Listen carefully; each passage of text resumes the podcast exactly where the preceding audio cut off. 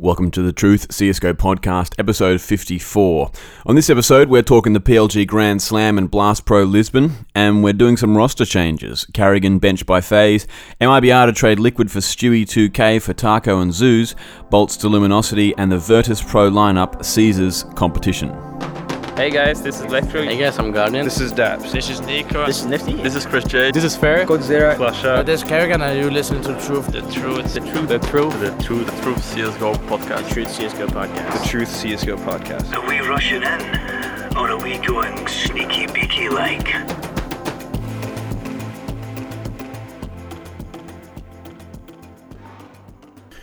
So, just a, a preemptive apology for uh, the sound of this podcast. It's been a big weekend. We had our house uh, Christmas party on Saturday night, Friday night, Friday night, um, Saturday night. I can't even remember. Uh, you know, you know, Australia is running a campaign right now uh, to warn people about the dangers of too much sun exposure. Uh, they're saying that UV rays cause DNA damage. Well, pretty sure I've done some DNA damage to myself this weekend, mostly through consumption of pavlova.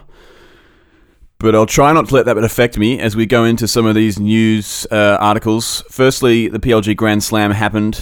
Uh, there was a lot of issues with the broadcast. It was the first tournament, I believe, from these organisers out of Abu Dhabi.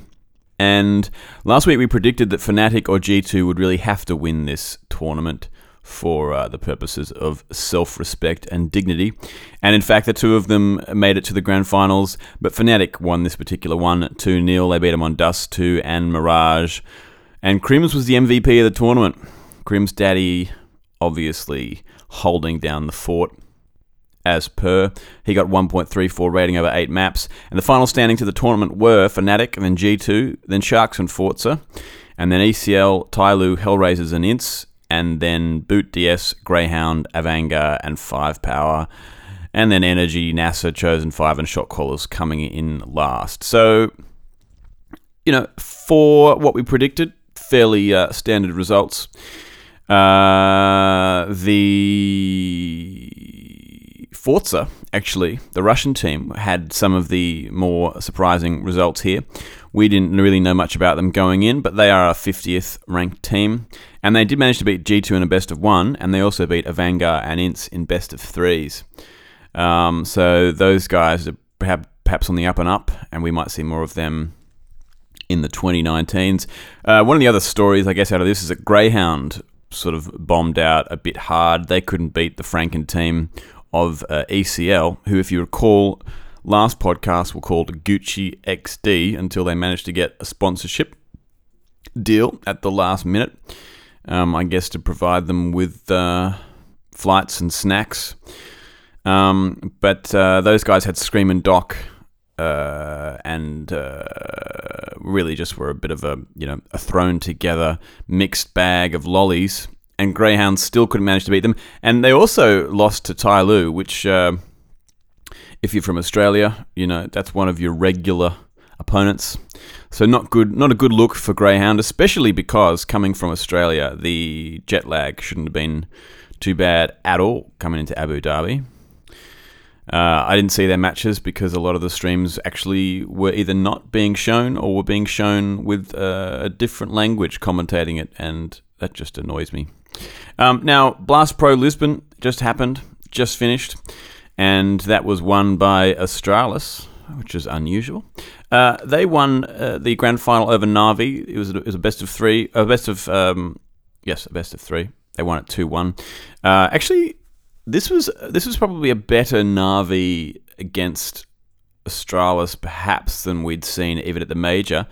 Uh, but they did suffer from the same issue, which is going hard in the first map in their pick, and then just seemingly getting quite tilted and not managing to keep up the level that they started with. It began on Overpass, and Navi looked amazing. They'd prepped, they'd anti-stratted, and they beat Astralis 16 to 7. But then we came to Cache, and Navi had prepared some stuff here as well. But dupreeh, amongst others, went pretty damn huge, and they shut down Navi. And then we went to Dust 2, and this was an absolute stomping Astralis took them 16 4. Magisk was the MVP, Magisk.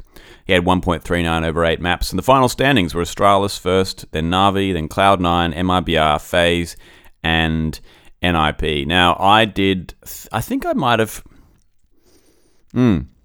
I didn't make any predictions on this podcast, but I did say on the uh, Twitter that I thought Cloud9 was actually looking quite good. They had a bit of a Franken team this time too. If you recall, Refresh was standing in for Golden, who is still being plagued, plagued by health issues. Uh, and they actually did quite well, especially considering uh, beneath them was NIP, FaZe, and MIBR. And actually, one of the things I was looking forward to were some of these teams who weren't able to play the last few tournaments, uh, like FaZe, like uh, NIP, getting a bit of revenge, getting themselves back up on the standings for the rest of the year. But these guys actually sort of bombed out pretty hard. Um, FaZe did definitely look like they had already made a roster change before this and we're going to get to that in one second. Uh, I don't think there's going to be any roster changes with Nip. I I certainly hope not. They uh, they just need to um, build on some consistency, surely. Uh, but let's get to the roster changes by FaZe because there's a lot to say, and there's a lot of emotions.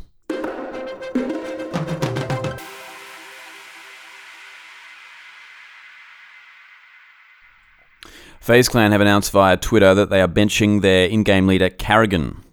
The 28 year old Dane has been with them since October 2016, and in that time, he's led them to victories at Out of Season 3, ESL 1 New York, E League 2017, ECS Season 4, IEM Sydney, Belo Horizonte, and Epicenter 2018.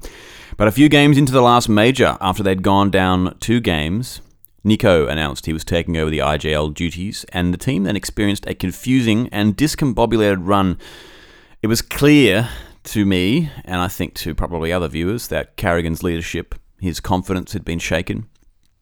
He stopped being the showman we knew and loved and cut a much tighter and smaller profile. Actually, the most recent event, uh, Blast Pro Lisbon, um, at which they went out in fifth place, the team um, seemed to be somewhat distant from Karrigan, and he barely seemed to be talking with them on the outside, it already seemed, even during the 1v1 show match, that he was the man on the plank.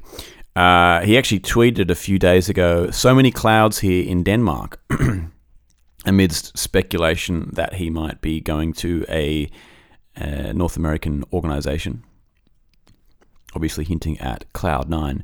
But in the tweet after being benched, he did say that if any orgs are interested, they can contact FaZe. So that doesn't necessarily mean that no one's contacted FaZe. It could mean that he's saying, look, if you want to get your bid in before the end of the year, add to the pool, drive it up, drive the uh, buyout higher. But uh, it doesn't really suggest that he's in a firm lock with anyone at this point. Uh, personally, this is obviously some pretty sad news. I love watching Karrigan play. I've loved having him on FaZe. He's such a showman with the crowd when he's confident and hyped.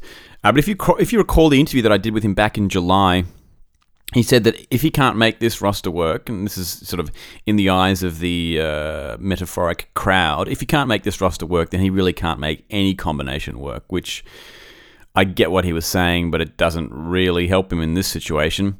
Um, you know, he had all the pieces for the most dominant super team in CSGO basically ever, and they gave us some of the most dominant tournament victories ever.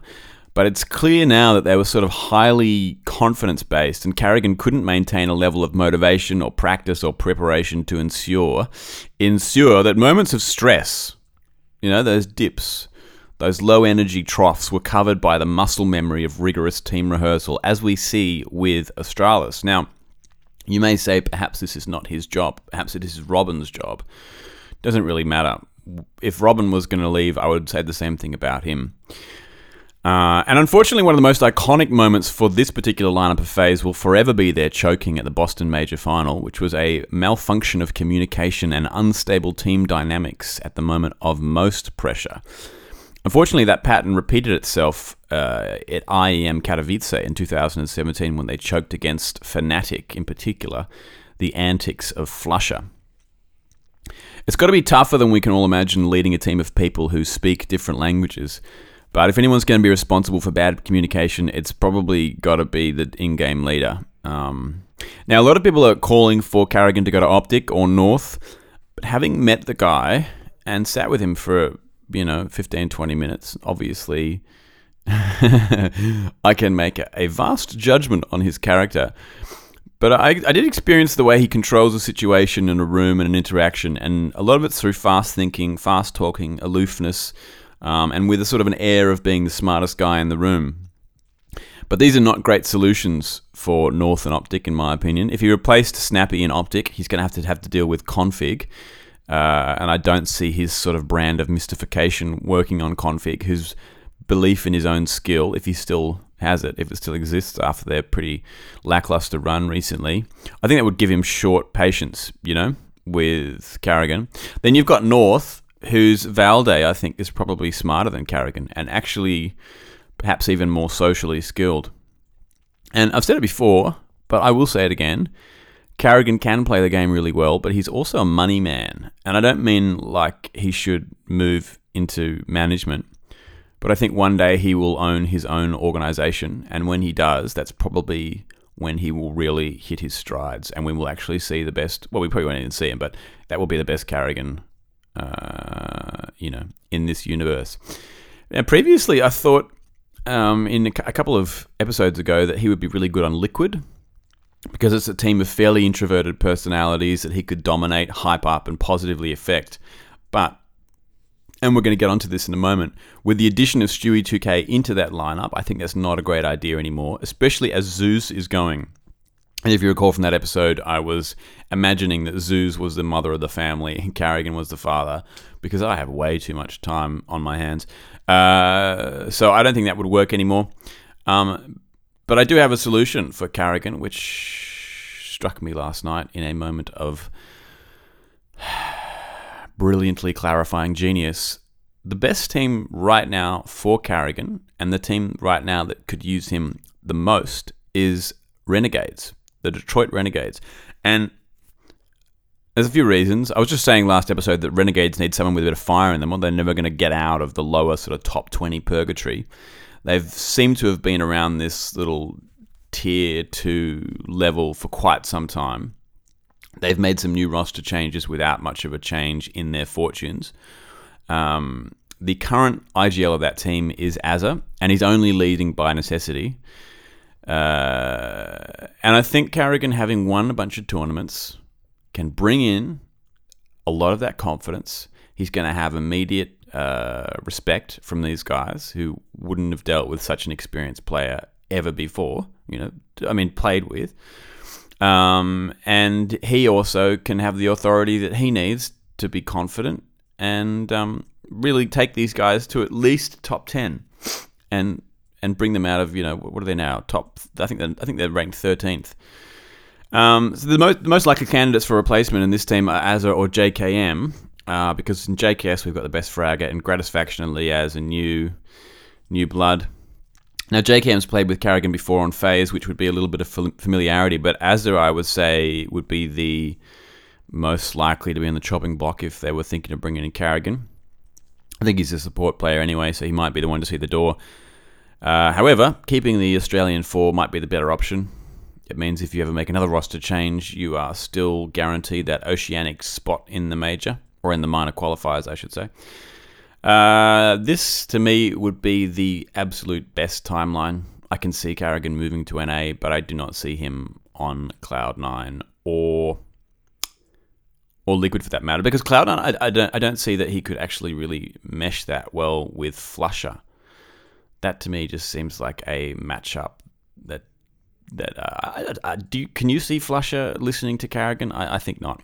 Anyway, this is an end of an era. Uh, this is a shame. I think he's done some wonderful things at FaZe, and he should be very proud of his tenure. And I hope he lands on his feet.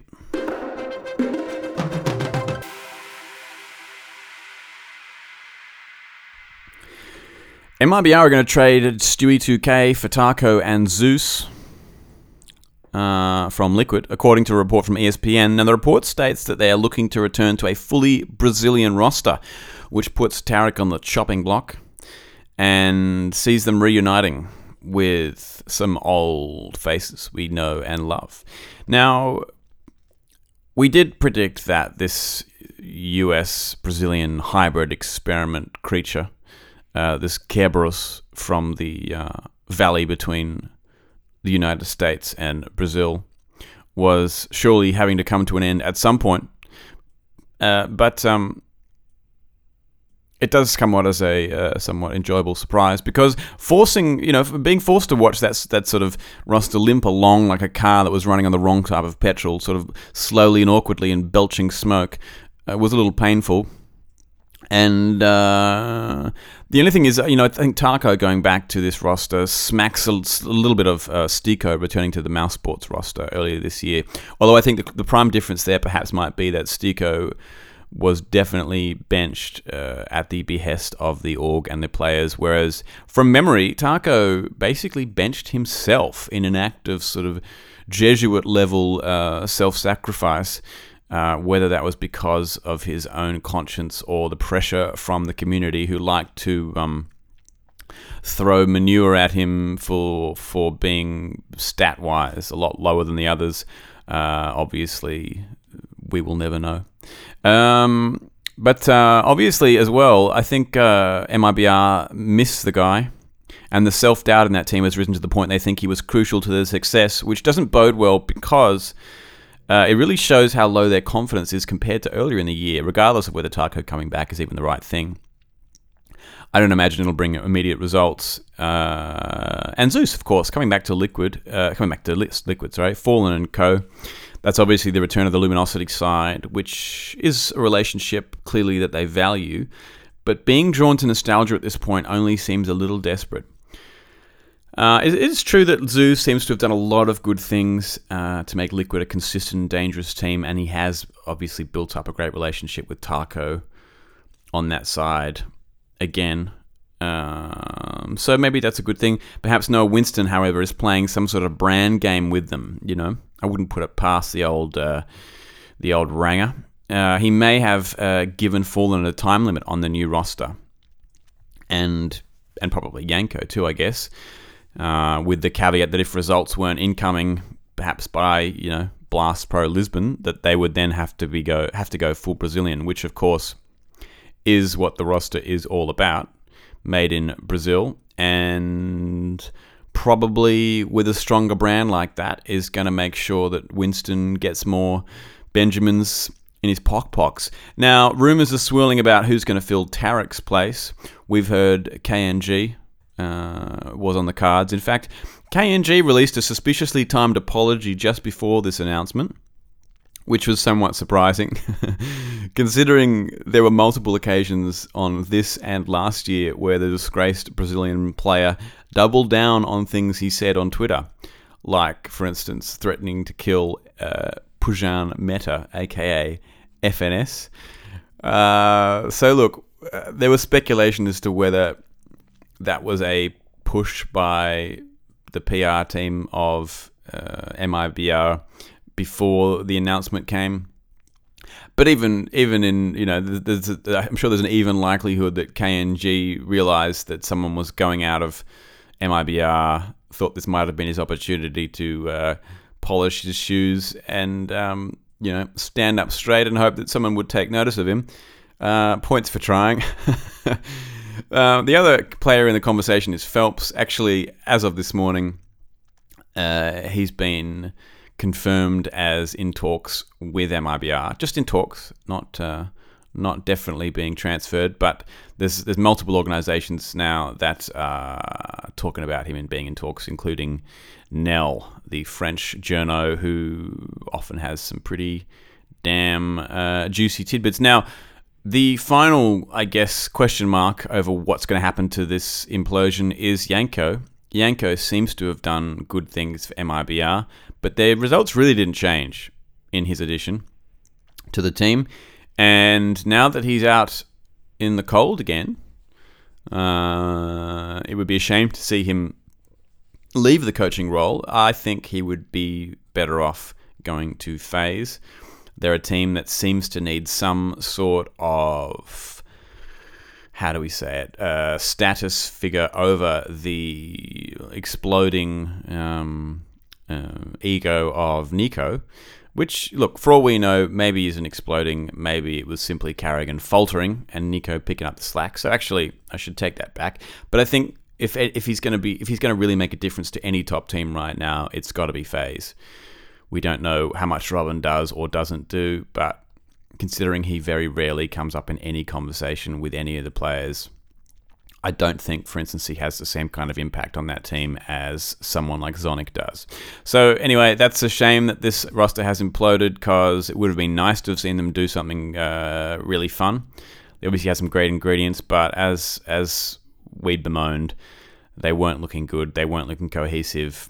The relationship of adoration and idol worship that was displayed on Stewie 2K, Stewie 2K's visage many, many, many moons ago. Obviously, when you uh, look at someone in such a black and white way, the moment that image cracks somewhat at all, you will flip completely to the other side. So it's my guess that Stewie 2K now has lost a lot of respect for Fallen, perhaps, and that relationship could be a lot more toxic than anybody actually realizes.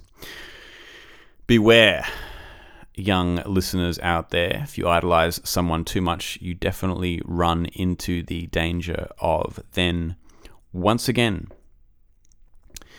flipping to another black and white view of them when your view is challenged. It's a problem with infatuations in uh, young relationships. But let's not go into that now. Today is not the time for digressions because we've got a little bit more news to go.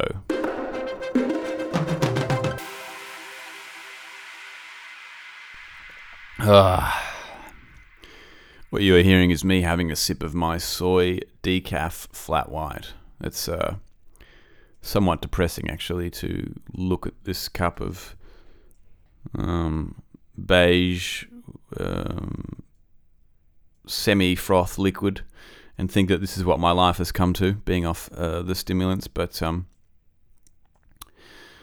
that's uh, that's life. That's life at the age of 34 when you're trying to just wrestle that uh, horse you're on. Point it. Uh, oh, God, I don't even know what I'm talking about. All right, there's some better news this week, actually, because uh, Ricardo Boltz Prass, who you know and love from his wild appearances at the uh, PGL Major Krakow with the Mortals, and then um, heartwarming appearances with the SK team for instance, at Epicenter 2017.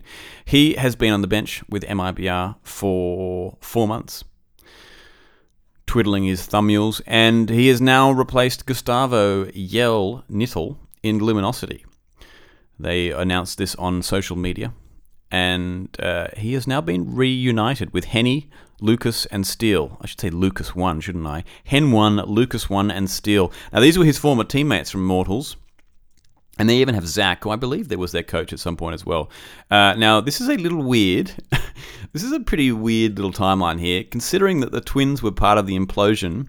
Uh, the twins, of course, being Henny and Steele. They were part of the implosion of Steele and Boltz' career last year on actually uh, September the 11th, 2017, when they, along with KNG, decided that sleeping in was more important than making the first map of the DreamHack, uh, DreamHack Open Montreal Finals.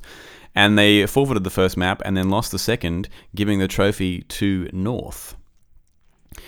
So this may be an uneasy alliance, perhaps. Who knows? It might also be um, a heartwarming one.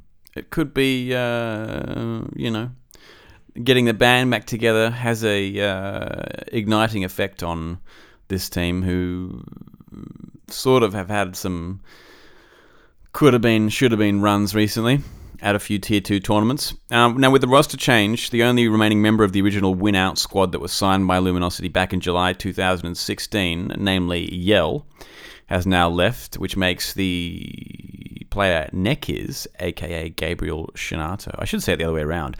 It makes the player Gabriel Shinato or Scanato, aka Nekiz, the longest standing member. And if you want to see Boltz back in action, which I do, I like, I like him. Uh, the next event will be the iBUYPOWER Masters, January 19th to the 20th at the Avalon Theatre in Hollywood in Los Angeles. Apparently, there are now just six invites left for the tournament. I don't know why I'm reading out that part. But that's going to be $200,000 up for grabs. So those boys have just over a month to prac to get back uh, that old Immortals chemistry, to let bygones be bygones, shake and bake, make up, uh, and really get another Brazilian team back on the radar.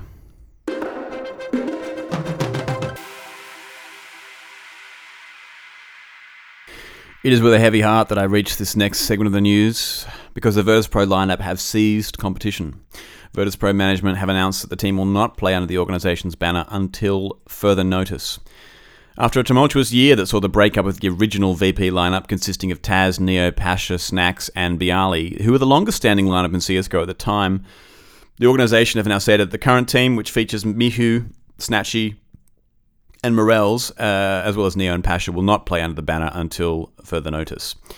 The news comes after Virtus Pro's latest blunder, where they lost to XCOM, who are ranked 69th, bombing out of the European minor qualifier for the IEM uh, Katowice 2019 major, and also after the team failed to qualify for the next EPL season. So this is very, very sad. This is the lineup that really got me excited about CS again uh, about three years ago. I did a Christmas episode actually with Rush B last year that never aired, and we talked about our best players. And mine was Pasha, not because he was great stats wise, but because he was the most valuable player in the whole scene in my eyes. He was the most vis- visible, he was the most positive, the most emotional, the most charismatic player. He was basically uh, the Schwarzenegger of CSGO, and not just physically. Schwarzenegger was the most visible beacon for bodybuilding, and he brought in so much popularity to that scene, which at the time, or prior to his entry, was basically considered a very niche, pretty weird thing. Uh, and once you kind of, once Pasha kind of drew you in, you recognized who he was between tournaments, and then you could learn more about the team and the history of Neo and Taz and the mad plays of Snax and the silent skills of byali and he was just the perfect entry point, not only into that team, but in the whole scene. So this is heartbreaking for me. But the nail in the VP coffin actually came, in my opinion, actually, during their soccer match against SK last year. For those who didn't see it, it's on YouTube, and actually, it's not a bad watch.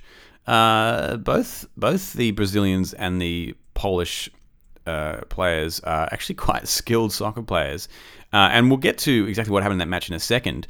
But um, just to set it up, uh, VP won DreamHack Masters Las Vegas against SK in February that year, um, beating them two to one in a best of three, which was quite decisive at the time. But then they hadn't really done much since then, and they sort of seemed to relax into a sort of a lazy sloppiness, uh, which brought us to the soccer match. And at the time, this was also uh, kind of a no-brainer in the scene because you had the most charismatic team against the who were looking like the actually the best team at that point in mid 2017. And Virtus Pro in the soccer match actually pulled out some massive plays and were winning 4-2 until the very last 4 minutes when SK came back and scored 3 goals against them. It was if you were a fan of Virtus Pro, it was kind of shocking and obviously demoralizing. You know what? And the soccer match felt like somewhat of a rematch for uh, Virtus Pro, or somewhat of a uh, you know an attempt to get back their dignity for the last few months. So it definitely seemed like a bit of a kick in the gut for this team that they couldn't even win on the soccer field, especially from a last minute sort of uh, extra bit of juice that SK came out with that actually reflected some of the games at the time. Because shortly after this, now Virtus Pro had the E League Clash for Cash, which was a one off best of three against Astralis for $250,000, which was a replay of the major that they'd lost to Astralis very narrowly. But in this actually particular tournament, they were outclassed in a fairly abrupt, almost humiliating way. And it was clear that in the time since the major, Virtus Pro had done very little to progress, whereas Astralis had become even more dangerous. Then they lost to Immortals 2 0 at PGL Krakow in front of the hometown in the semis, which was possibly more traumatic than it should have been, considering how great the crowd responded to the way they'd been doing thus far. They then bombed out of DreamHack Masters Malmo, Mykonos, New York, and E League in a disastrous run. And there were a lot of calls that Virtus Pro were over, that the lineup who came second in the major to Astralis that year, they were dead, that the old legends had lost it. But then we came to Epicenter 2017, which was a slugfest that went all five maps, and it came down to overtime on cobblestone. And actually, throughout it, Virtus Pro were kind of looking like the better team, especially because SK were playing with the very, very recent addition of Boltz. But this best of five was basically won in the same way that the soccer game was won at the last minute with some incredibly skillful but demoralizing plays from SK. And this was a series that showed the incredible mind bending synergy of SK could be matched by an opponent whose pride would not let themselves be beaten, whose own history, skill, and wiliness could bring them back into the game again and again, but not the last time. I think it went to 22 to 19 cobblestone. This is one of the best best of fives, uh, I think, in Counter Strike, at least that I've seen. If you haven't seen it, I would look at it, especially because we will never see that lineup again, at least not anytime soon. Anyway, all good things come to an end. I think you will see Pasha and Neo reunite with Taz at some stage because it did seem like the generation gap was actually the one that caused the friction. Perhaps that's uh, misguided, but from the little amount of small amount of vods I heard, it seemed like it, the it was really a drama between Snax and byali versus Taz slash perhaps Neo. Anyway, a little piece of me has died, but I will survive. So let's move on to a final tidbit about Cloud9.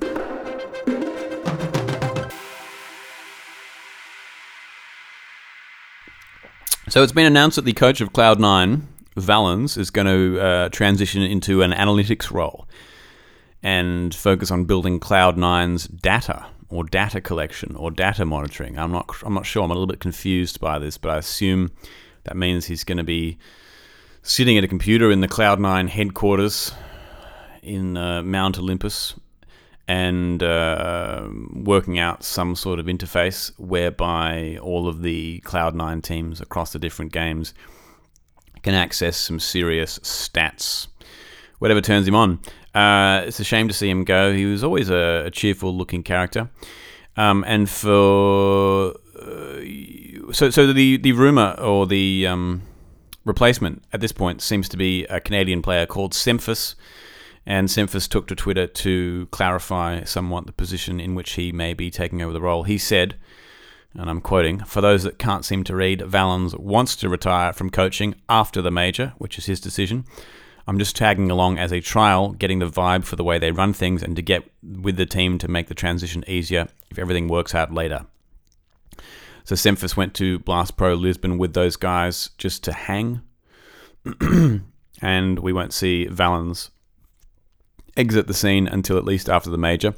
Uh, now, for those who are not too familiar with Semphis, as I mentioned, he's Canadian. He's been playing since 2009, had some of his most memorable results on complexity, but did actually play for Cloud9 for a tiny stint in 2014. And he also recently played for Envy for a month. Pardon me before they replaced him with stand in Polo or Poyo. Semphis is also notorious for his lifting Instagram that features him in track pants lifting large metal bars above his head. His most recent post was subtitled Squatted 585, Nose Exploded with Blood, See ya at Blast Pro Series this weekend. So there you go. Actually, Semphis has some remarkably muscular legs. They're quite astounding, actually. If Big quads are an indicator of a good coach. I'm sure he's going to give Zonic a run for his money in 2019.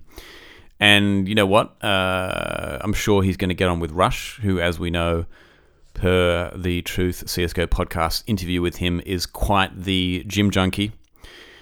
Personally, I'd like to see flusha doing deadlifts at some point on someone's Instagram. I'd, uh, I'd, I'd pay money for that. Actually, I went a little bit further down Semphis' Twitter, and he's posted a photo of himself in the mirror with his shirt off, his underpants showing, his dick bulging against his pants, his arms flexed, with the caption, 238 weight, leanest I've been since I bulked at 270. Not sure, might need to be around 220 to be shredded.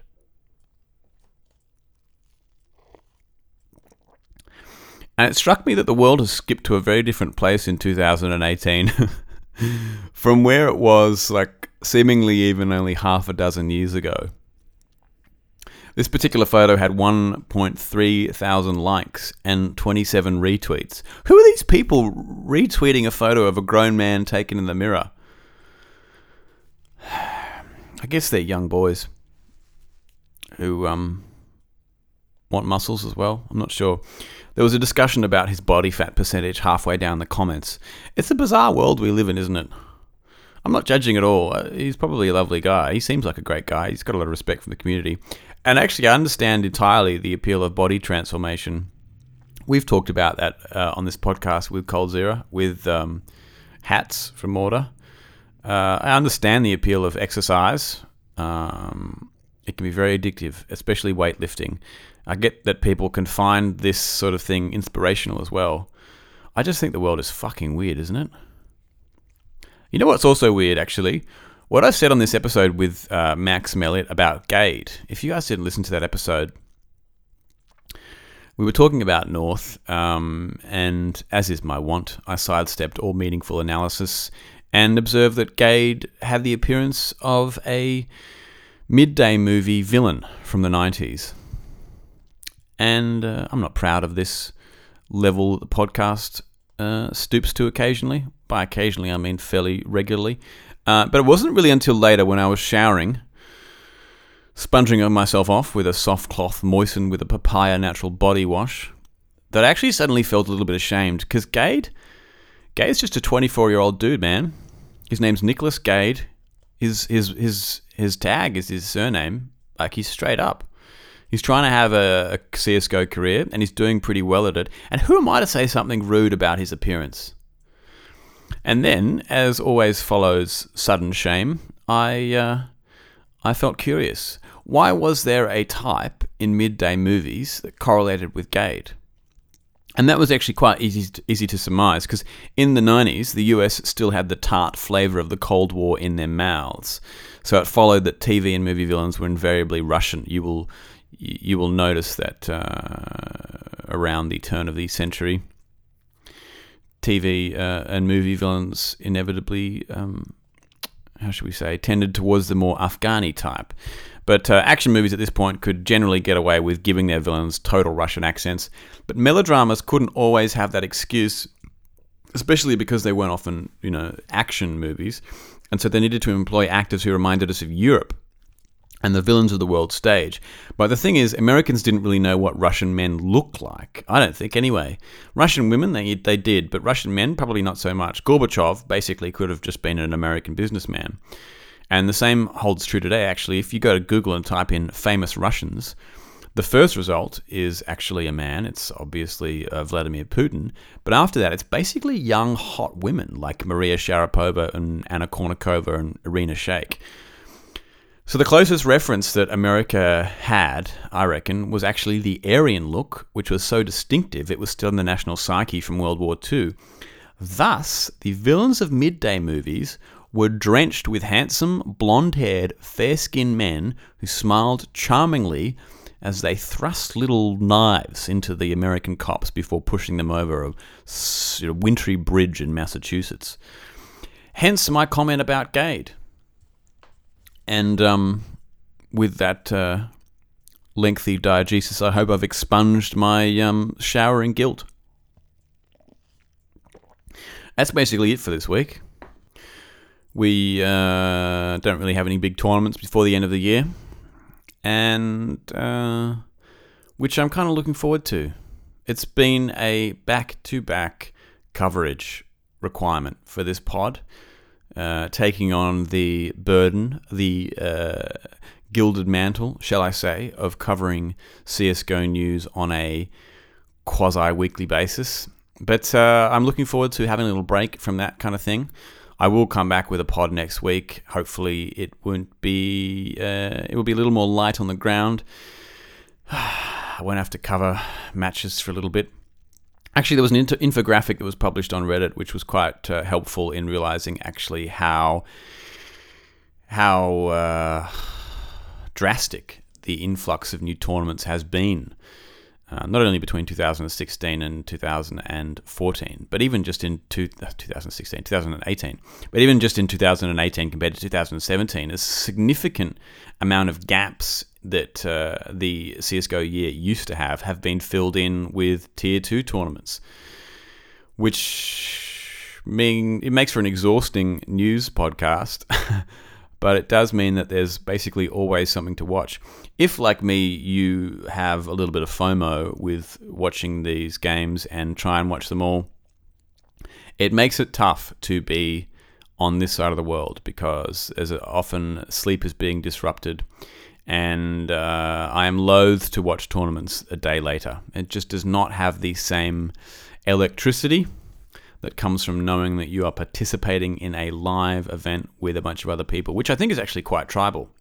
You know, I think there's actually a biological uh, underpinning to the joy and the thrill we get from that. It's a bit like watching uh, uh, gathering in the town square on a Friday night in medieval times. You know, actually, we were joking the other night what uh, people used to say if if you're in medieval times.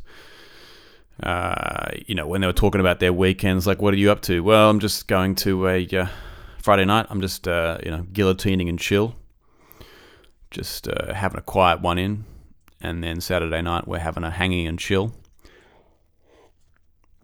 Um, here's what's happening in the new year, though. Uh, I might have mentioned this at some point, but uh, I will be relocating to Europe for four and a half months come the beginning of January. Therefore, I will be at a better time zone to watch these events, although perhaps because they'll be happening in the workday, I'll miss even more of them because I'm going for work and not holiday. But that'll be interesting. Perhaps uh, if I get some time, I'll have more chance to attend some slash, uh, you know, pop up at Ladislav uh, Guardian Kovac's house and uh, see what's cracking. Oh, you know what? One of the things that um, I forgot to mention in the Guardian section was that uh, a little, um, how do we call it? A little uh, chat log of his between uh, him and Seized surfaced, where he said, where Seized was asking him whether roster changes would happen before the major, whether Karrigan was out, and he replied, IDGAF. Which, if you're Karrigan, is a fairly uh, demoralizing thing to hear about uh, and has dropped Guardian in my esteem somewhat. But there you go. There's the dangers of idolization. Because you idolize someone and you set yourself up to be disappointed with them. Not only that, if you idolize someone too much, you set yourself up to be disgusted with them. And at the end of the day, we're all human. We all have multiple sides. We all have multiple edges, which is why I can still enjoy, uh, for instance, the news about Ricardo Boltz Prass, despite once being annoyed that he called someone a faggot on uh, stream. and here ends this meandering podcast. Thanks, Josh, for the news. Beaufort did the music. CSGO 2 Asia is our affiliated website. Get in touch at The Truth CSGO on Twitter or The Truth at thetruthcsgo.com via the emails, the discords on the Twitter. Join in for some uh, end of year chatter about the news in CSGO. And until next week, enjoy the game.